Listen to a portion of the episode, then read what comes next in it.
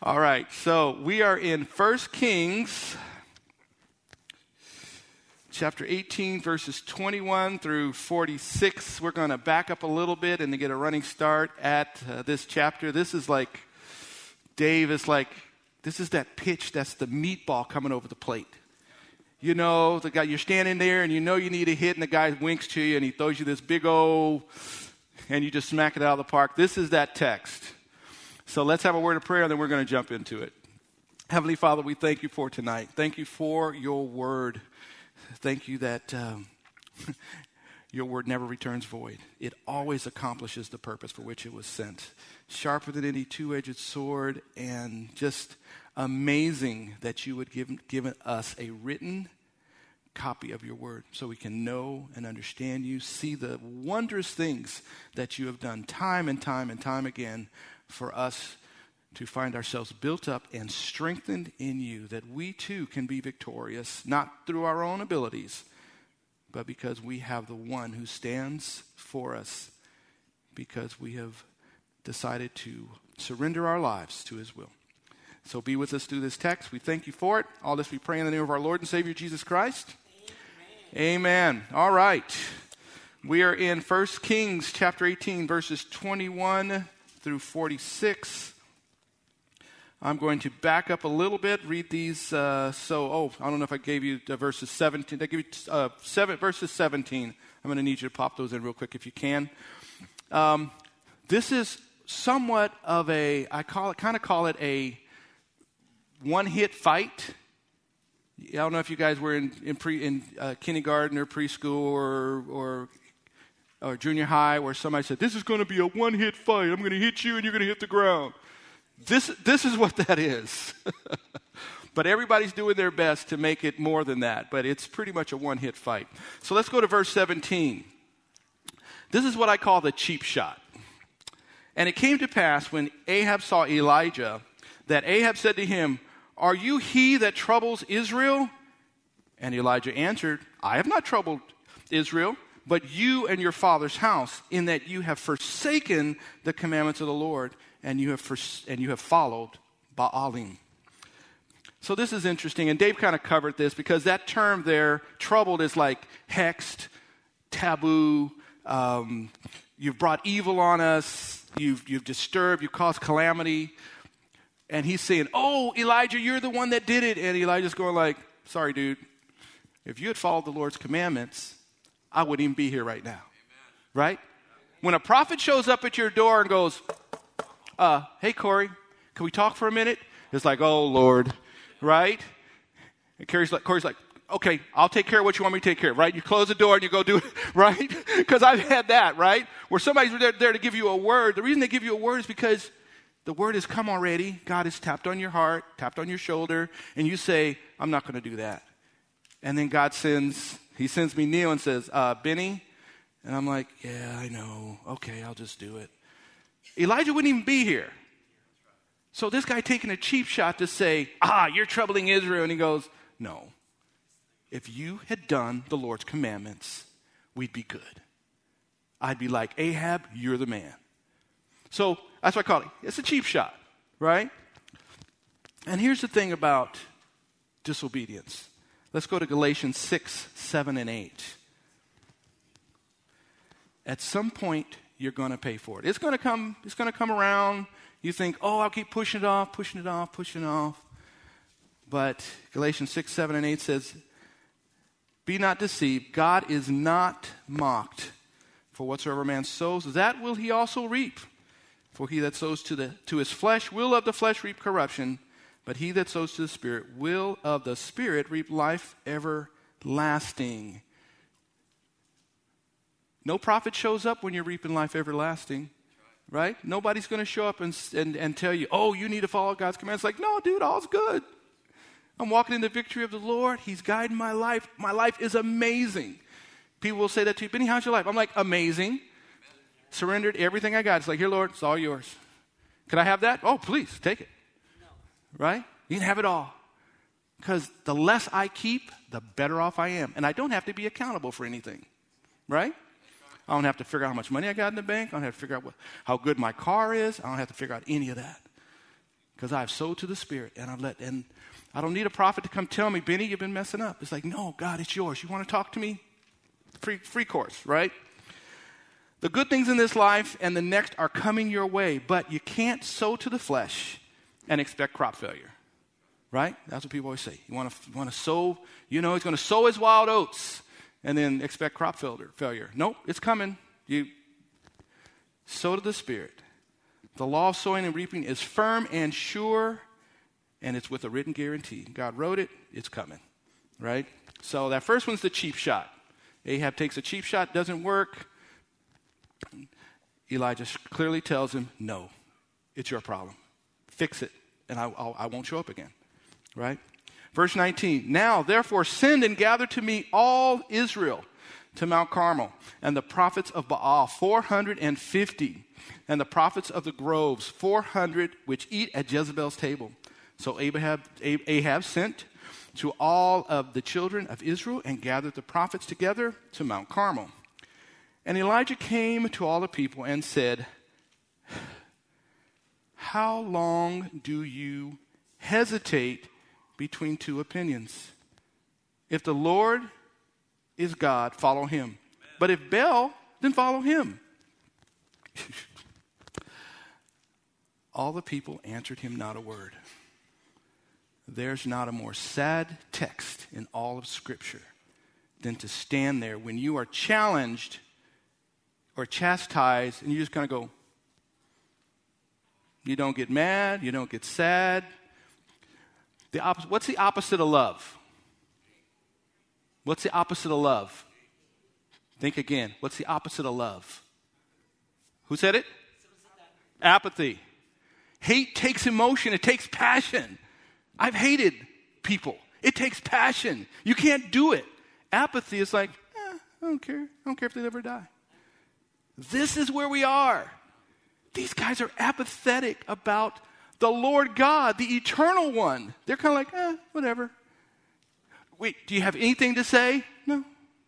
Uh, right? And this whole idea is, is to jump or pass over two divided opinions. right? That's like, wait, stand, stand someplace. Wait, no, neither one, right? It's also the idea of hesitating. When somebody says, oh, got somebody crying out there. There's, there's food over there. And you kind of go, uh, well, um, but you're starving. Oh, uh, right? Make a decision. That's all this is. They're standing there with two worldviews, and they will not just pick one. Is Baal the one, or is Jehovah the one? Pick one. Hey, pick wrong, pick poorly, but pick. Right? Isn't that what we see? I mean, I saw this all during the pandemic. Choose.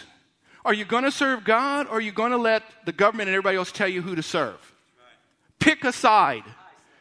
Please, pick a side. We don't care either way. Because those, who, those of us who are going to follow God are going to follow whether you're with us or not. But don't stand on, well, you know, we need to follow the government. Oh, but we need to follow, follow what Jesus tells us to do. No, you can't do both. Because the, Jesus and the government, they're going to conflict at some point in time. You better say, Jesus, who I follow, if it conflicts with the world, I must obey God rather than man. Period. No compromise. Don't think twice about it. Don't, you know, try to, you know, oh, I need to, I need to, I need to write this down. I need to do a spreadsheet and calculate. No, just choose Jesus. Period. Because everything of this world will fail. This one simple song, and I sing it a lot. Turn your eyes on Jesus. Look full into his wonderful face and the things of this earth will grow strangely dim in the light of his glory and grace. Turn your face, look, doesn't matter what's going on here, your eyes are fixed. No one can change that. But here, we don't know which worldview they have. They will not even declare that they love Baal or love Jehovah. To me, that's like, that's, who could be in a worse state than that? James 1 5 through 8. If any of you lack wisdom, that means you can't figure this thing out. You're like, Lord, I got this whole crazy thing. As I've been talking in Daniel, I got the whole mess of iron trying to mix with miry clay, and I can't, it's just a mess. And I don't know what to do with it. If you lack wisdom, let him ask of God that gives to all men liberally. That means, hey, you need wisdom? Here you go. Wait, hold on, let me give you another bucket, right? It's not this idea of like, oh, here's an eyedropper. No, you ask for wisdom, he'll pour it on you. And this is the best part. And he will not upbraid. That means he won't hurt your feelings or berate you. Right? How many of you have gone, gone to a parent or gone to an uncle or cousin and said, you know, I'm in really bad trouble. Could you help me? Blah, blah. And what do they do? You're always coming to me because you can't handle your own money. You can't handle your own life. Blah, blah, blah, blah, blah, blah, blah, blah. Right? I just asked for a little help. I didn't need a lecture. I just asked for help. Well, you, you need to take care. God is saying, I will pour my knowledge and wisdom on you liberally, without limitation, and I won't even hurt your feeling. You're going to feel better and better and better through your life when you ask for the wisdom of God and He gives it to you. I can tell you from truth. I have had technical things that I couldn't figure out. And I asked for His wisdom and he, I figured it out. People say, How'd you figure that out? It's like, I prayed. You prayed about a technical thing? It's like, Yes, I couldn't figure it out. What am I supposed to do? If I'm going to live the example of asking for wisdom from my Heavenly Father, then I better do that in all my life, not just my Christian life. Oh, but that's supposed to be incorporated in all the other stuff too, right? There's no limitation on the wisdom He'll give you.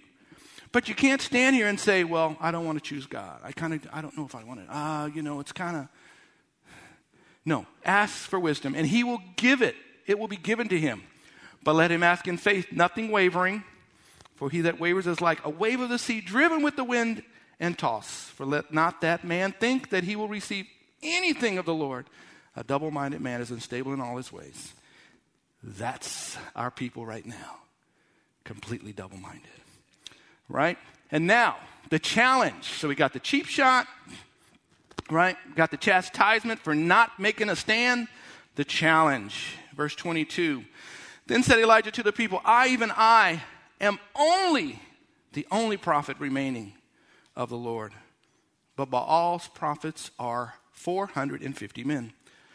Let them, for this reason, give us two bullocks, and let them choose one bullock for themselves and cut it in pieces and lay it on wood and put no fire under. But I will dress the other bullock and lay it on wood and put no fire under. And you call on the name of your God, and I will call on the name of the Lord. And that, that Lord there, some, some of your Bibles is capital, that is Jehovah. And the God that answered by fire, let him be God. All right. Now, Dave kind of covered who Baal was. I'm going to read you just a little bit because Dave, I mean, he, I loved, I, that's why I love sitting here listening to him because he just, he, he'll give you the background of it. When we went through Exodus, he was like, okay, this was the Pharaoh that was in power during the, uh, during, uh, when Moses went in. This is who was in charge when this happened. I was like, okay, you got great background. You know that there's an actual historic timeline that goes along with what we're talking about in the Bible. And Baal is a Canaanite or Phoenician deity considered the son of the chief god El. In artistic depiction and archaeological findings, Baal took the shape of a bull or a ram and had association with fertility. This god also apparently, according to uh, Canaanite lore, defeated El and had association with the with sun, with the sun and thunder. and all the foreign gods the Israelites came in contact with, they appeared to struggle the most with worshiping this one. Do you remember what they built when they came out of Egypt? The first God they built, right? He's nodding his head. What? A bull, right? It's like, come on, guys. it's he, he clearly said, there's no image of me. Oh, no, we're going to make a bull because that's the most powerful God. Then here we go, right? Um, and uh, there's other records that show that he was the God of the weather with particular power over lightning, wind, rain, and fertility, right? And so after the challenge, all the people answered and said, It is well spoken. Yeah, okay, we're going to do this, right? Let the contest begin.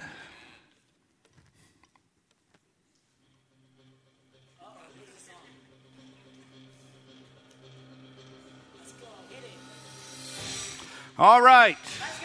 Frederick Douglass said, one in God makes a majority. So here we go, weighing in at a whopping 81,000 pounds, the challenger, the prophets of Baal. Woo! And our undefeated champion, weighing in at a mere 180 pounds, plus infinity, Jehovah and Elijah. Yeah, right? That's what I'm talking about. Let the contest begin. And Elijah said to the prophets of Baal, Choose you one bullock for yourselves and dress it first. For you are many, and call on the name of your God, but put no fire under it. And they took the bullock which was given them, and they dressed it, and called on the name of Baal from morning even until noon, saying, Oh, Baal, hear us! morning till noon. Really? And they said the same four words over and over and over and over. Getting monotonous yet? Imagine being at this contest, right? And you're standing there waiting for, okay, I just, I just told you, right? The God of thunder, kind of like Thor, right? The whole God of thunder, God of lightning, the God of wind and the God of rain. Nothing. Till noon. Come on. Three hours? Nothing. But no, there was no voice nor any that answered. And they leaped on the altar with, which was made. And it just so happened at noon that Elijah mocked them and said, Cry louder. Come on. Come on. The world, right? What do they do? What do they do? Complete defeat. And what do they do? Redouble our efforts. We're going to redouble our efforts. We're going to demand bigger mandates. Okay, we don't want just masks now. We want masks and hoodies and right? What you this was an epic failure. You know it was an epic failure. Everything over the past year has been an epic failure. And what are they going to do? Right, more mandates. Now, a mandate, if you don't know, if you don't obey a mandate, there's no consequence. Because a mandate is a choice. I put out a mandate, Neil, I'd like to mandate that you not wear flip flops anymore.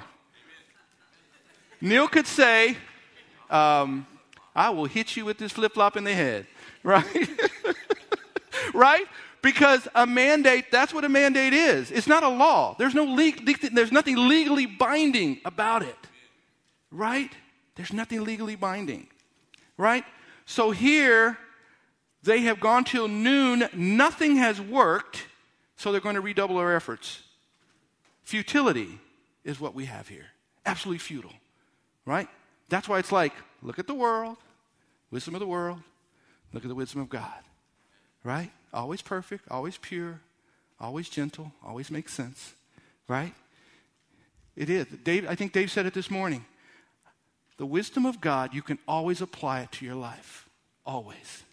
There's not going to be something you read. Be kind to one another, tenderhearted, forgiving one another, as God, for Christ's sake, has forgiven you. Can you apply that to your life? Amen. Easily, right? okay, we're going to need you to, uh, right? Yeah, I can pick any dumb law that they've created. And you're going like, but that contradicts the other law. How, how am I supposed to make that work? That's exactly why the wisdom of God, we need to ask for it quickly, clearly. Forget the wisdom of the world. Go with the wisdom of God, right? So now they're crying more and more aloud, and he, he is a God. Either he is talking, or he's pursuing, or he is in a journey, or peradventure he, or perhaps he's sleeping and must be awakened. Now, most people see this as complete sarcasm. if you can't see that, you're not reading the Bible clearly, because Jesus was very sarcastic with the Pharisees. Like time and time, and you're rolling because it's like time and time again. Jesus says something, they're kind of going like going, "Ooh, that was us." it's like, yeah, dudes, didn't you hear it? Maybe he's talking and he can't pay attention to you right now, right? Maybe he's pursuing. Now, this one kind of has a bunch of meanings. I won't even go into them, but it basically means he's preoccupied with something. We'll just leave it at that. He's preoccupied. We don't know what that is, so we're going to leave it there, right? Maybe he's journeying. Can you hear me now? Wait. Oh, Verizon. Hey, wait. Okay, wait. Hello. Wait. I can't. It, that's the idea that Baal's out of range. I can't hear him. Oh, you guys, wait, come on. He's journeying, so he, he can't. And maybe he's sleeping. Now, I know some of y'all are hard sleepers, right? The house could burn down, uh, engine from a 747 could drop on the house. Um, you know, dogs and cats are fighting right there in the room, and you're like, wife shaking you, and, you know, fire trucks, and in the morning you wake up, hey, honey, what happened to the house? Right? right? I'm one of those. I get to sleep, and it's like, okay, I'm done. He's sleeping. Really? The God you serve never sleeps or slumbers. That's why I said this is a meatball. If you can't find something to encourage the people of God with, you, I mean, you, you should probably not be preaching.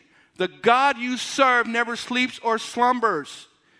I don't care what time of night or day it is, you can call and he will answer. You're his child. My daughter Julianne, if she called me at four in the morning, which she has, I would be right there to make sure she's okay. Why? Papa Bear. Simple as that. Papa Bear. Right? God, He's greater in power and authority, takes care of stuff, will comfort you when you're in pain, will watch over when you're scared. That's why I can go to anywhere in the world and not have not be afraid in any way. Why? I will never leave you nor forsake you, that you can boldly say, The Lord is my helper. I will not fear what man can do to me. You can go anywhere in the world, there's nothing they can do to you. Think about this what's the worst they could do to you? Oh, what a bummer. You'll be in heaven with Jesus. You'll get the martyr's crown. Oh my goodness. Oh no, not that. Anything but that. I still got to buy my Ferrari. See how, see how stupid that sounds? I'm waiting to buy my Ferrari when eternal bliss is waiting for me. Never leave you nor forsake you. Your God never sleeps or slumbers. Here, they can't even wake theirs. I mean, I love this. Elijah is mocking them. And they cried louder and cut themselves after their manner with knives and lances till the blood gushed out on them. Ooh, okay, we lost our G rating. Uh, and it came to ha- and it happened when midday was past, and they, and they prophesied till the time of the offering of the evening sacrifice, that there was neither voice, nor any answer, nor any that regarded. Nobody paid attention to anything that was going on here. Nobody. God, what I say? God of lightning, thunder, rain. What's the problem in Israel right now? Three and a half years of famine because there was no rain. Elijah said, Okay, here's, here's the deal. You made, me, you made me come here? There's not going to be any rain for three, three and a half years. Call me, I'll call you in three years and six months. And walks away. What are you going to do? Get him back here. Come back. Oh, I can't believe he's walking away. Right? I'm pretty sure that's what Ahab did. Do a little hissy fit and, and Elijah's like, talk to the hand, right? As he, he goes on about his business, and three and a half years later, he shows up and says, All right, you done yet? You done yet? You done doubting? You done being afraid? You ready to see the power of God? No, we're all going to stand here quietly because we can't tell the difference between Baal and the self existent God. Are we stupid? Yeah, apparently so. Apparently so. This whole 2020, Here we could be calling on the sovereign God. Here we could be doing outreach to our community, touching the people that are afraid. And what are we doing? Oh, we better lock the doors. We better stay home, shelter in place. No. There are people out there dying. Our job, our mandate is to kind of be like Gideon, right? Everybody else is afraid, and Gideon says, All right, I got 300 guys. I'm going to war. Right? What did I say earlier? One and God makes a majority. That's what Frederick Douglass said. Three Hebrew children, fiery furnace. Nebuchadnezzar, we're not even careful to answer you about this. Because if our God delivers us, so be it. If he doesn't, eh, but we're still not going to worship your God or, ser- or serve the idol that you have made. Period. They didn't care. They're like, sometimes you're going to stand alone, like Elijah. Other times you're going to have a, a Neil or a or a dean with you that's going to say, Yeah, we're not going anywhere. We've called on the power of God and we're good. So you do your worst. Sometimes you're going to stand alone, and that's okay too, because it's still one and God is a majority, regardless of what the rest of the world decides.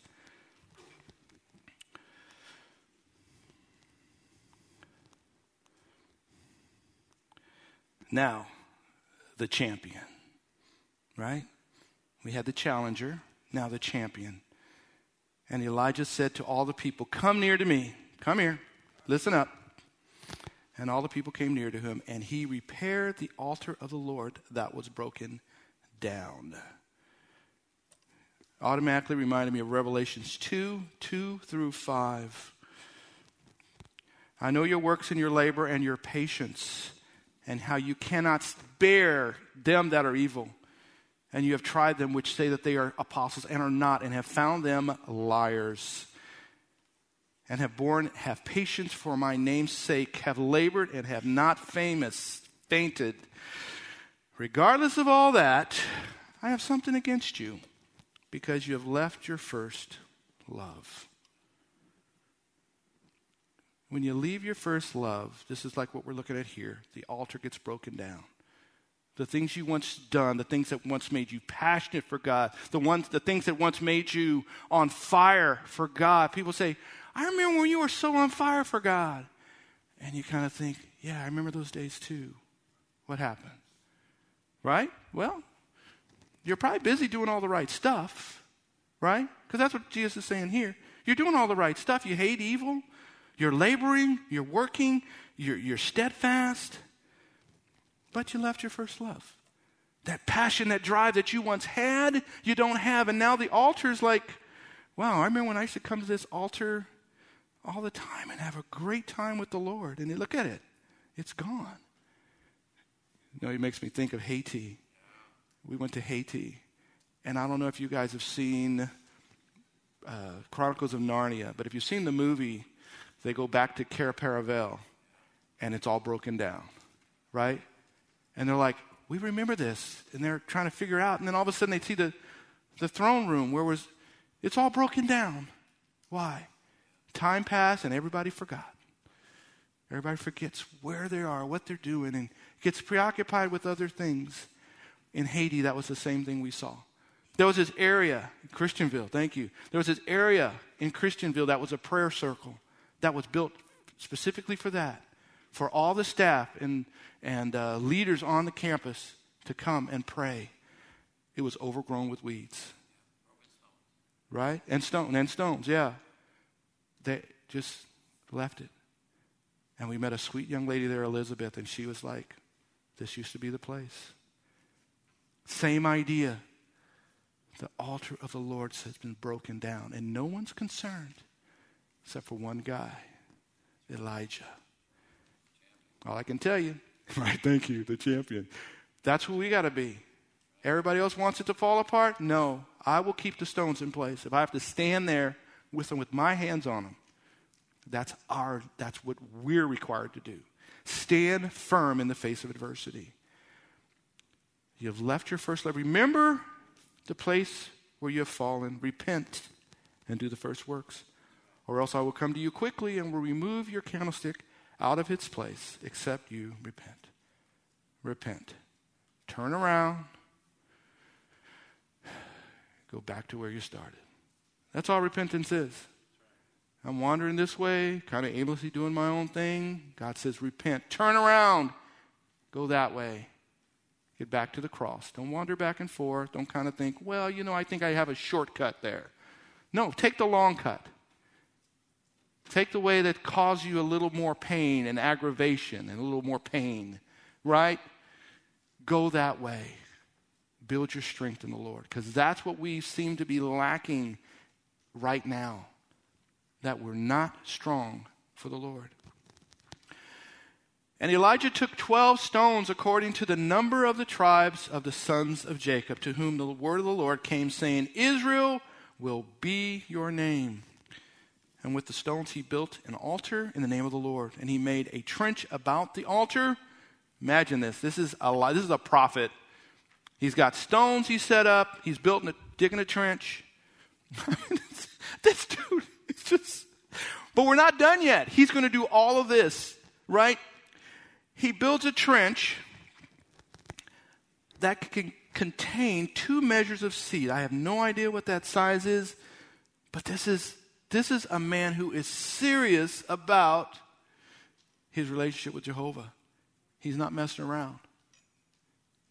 He built the altar. He built the altar in its place. Put stone, put brought 12 stones together. Put those together, one for each of the children, each of the tribes. And he put the wood in order. Now, I looked this up one time. This is crazy. It's not just kind of going, no, this is.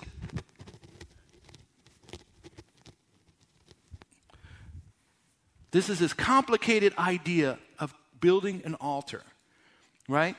And he's not done yet. He cuts the bullock in pieces. All right. And you guys ever skinned an animal?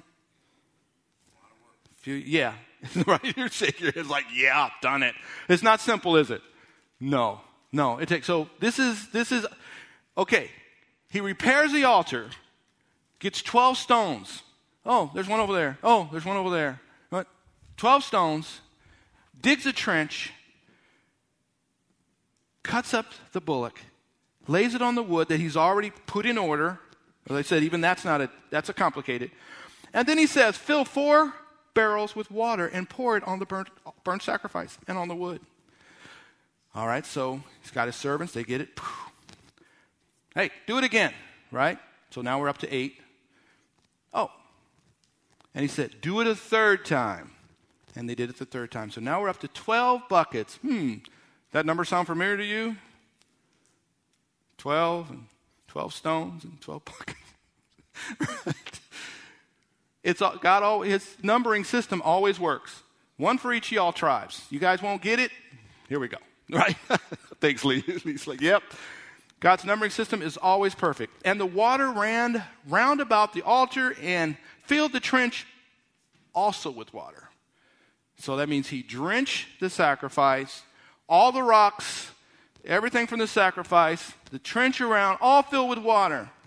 And it happened at the time of the offering of the evening sacrifice that Elijah the prophet came near and said, Here we go. Now we're on it. Lord God of Abraham, Isaac, and Israel, let it be known this day that you are God in Israel, and that I am your servant, and that I have done all these things at your word. Hear me, O Lord, hear me, that this people, as we like to say, this group of knuckleheads, may know that you are the Lord God, and that you have turned their hearts back again. He's going through all of this to turn their hearts back to God. That's why I said that's, that's what we're here to do. If you stand as light in a dark place, people are going to be like, ah, it's, ah, is that light over there? Right? You guys are watching this world get darker and darker.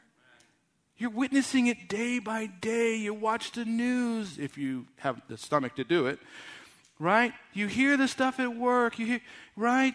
You're, these people are in complete darkness, a light standing on a hill. They're like, there's hope, right? There's hope to turn their hearts back again. Then the fire of the Lord fell and consumed the burnt sacrifice, the wood, the stones, the dust, and licked up the water that was in the trench. And when all the people saw it, they fell on their faces and they said, The Lord, He is God. The Lord, He is God. Finally, they got it. But standing there with no opinion whatsoever, eh, that's never good. Right? And now the consequences of idolatry.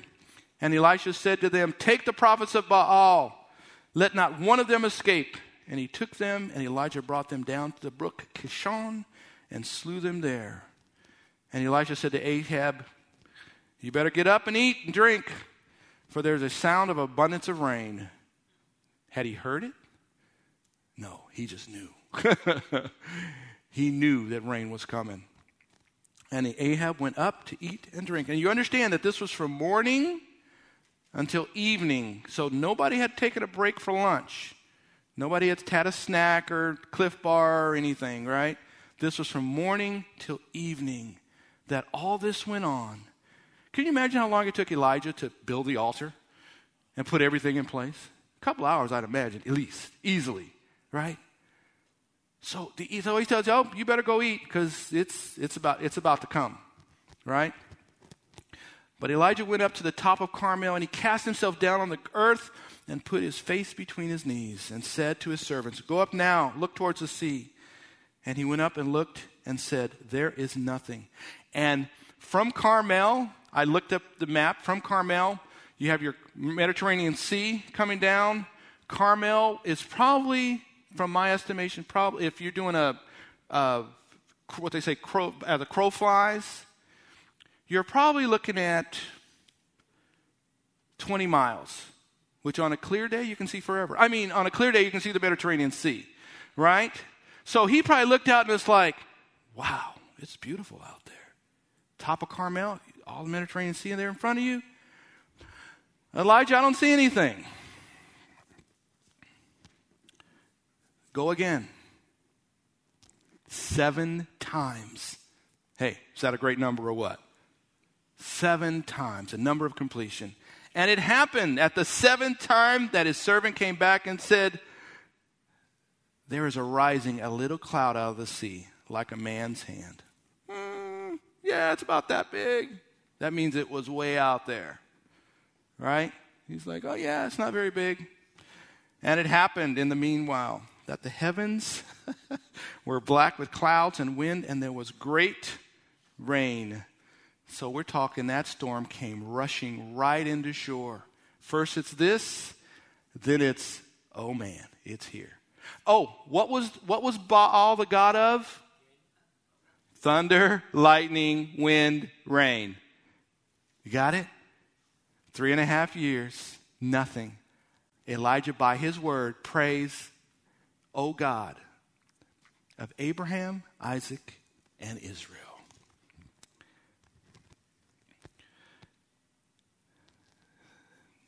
The, the heavens were black with clouds and wind, and there was great rain. And Ahab rode and went to Jezreel. And the hand of the Lord was on Elijah, and he girded up his loins, and he ran before Ahab to the entrance of Jezreel. That's about 25 miles. All right? So he took his little skirt, uh, tucked it in his belt, and he outran horses. He outran horses he told him to get in your chariot. I hear the abundance of rain. He outran the horses 25 miles. That not, if that's not enough power for your God to do through a mere man, I don't know what is. He ran 25 miles before Ahab to the entrance of Jezreel. This is what the power of God can do for those who will surrender themselves completely to Him. He says, I and I alone am the only prophet of God. Okay, so you and you alone are the only saint of God in a 2,000 man company. What do you want? What do you want? You want to see the power of God there? Or are you going to shrink back and say, oh, I don't want to offend anybody? It's okay to stand. My God shall supply all your needs according to his riches and glory by Christ Jesus. They'll fire me, and then they'll be amazed. It's like, hey, Neil, how you making out? Oh, I can't even tell you. God is doing more in my life now than I could ever have seen done. Why? Because you surrendered, you stood firm. They fire you.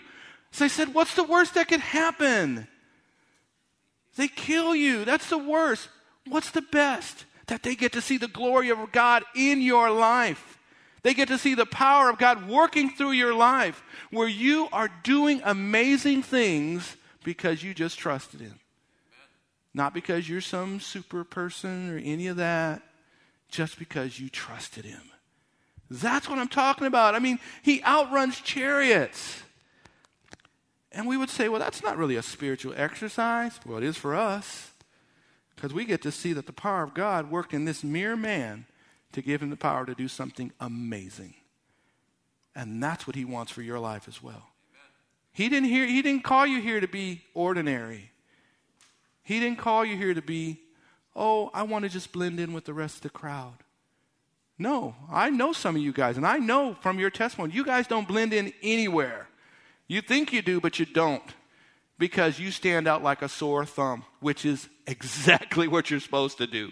Stand out like a light in darkness. You walk into a grocery store, somebody says something to you, and automatically the glory of God comes out of you. You can't keep it in because you know who your God is. You know the power that He's put in you.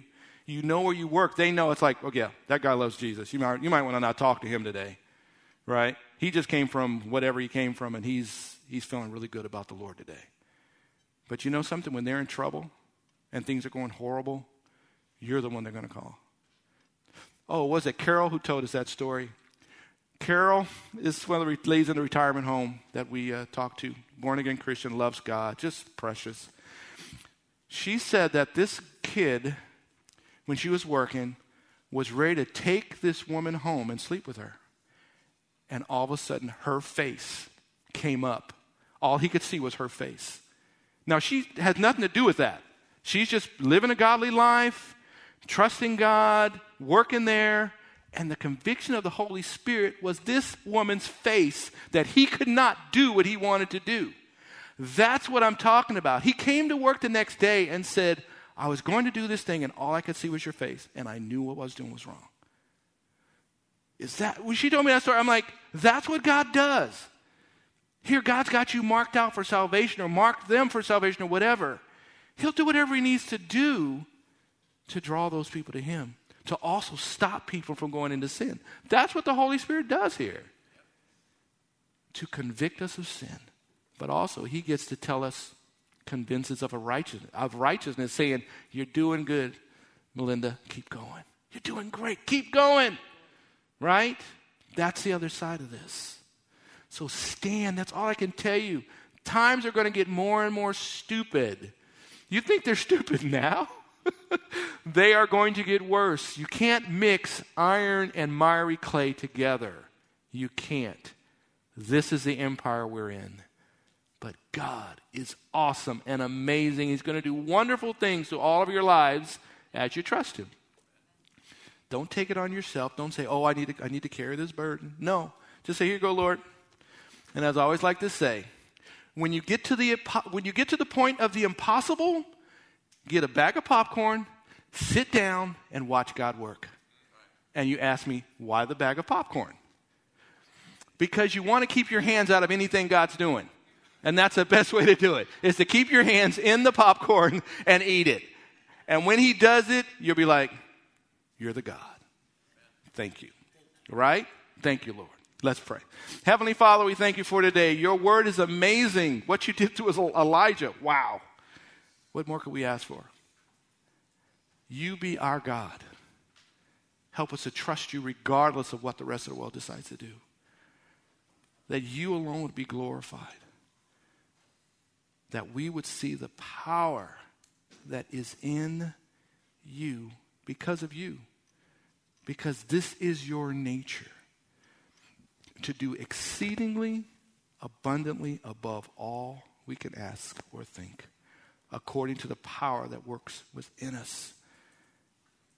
It also says the same power that raised Christ from the dead lives in us. How amazing, how good, how wonderful. We want to know you.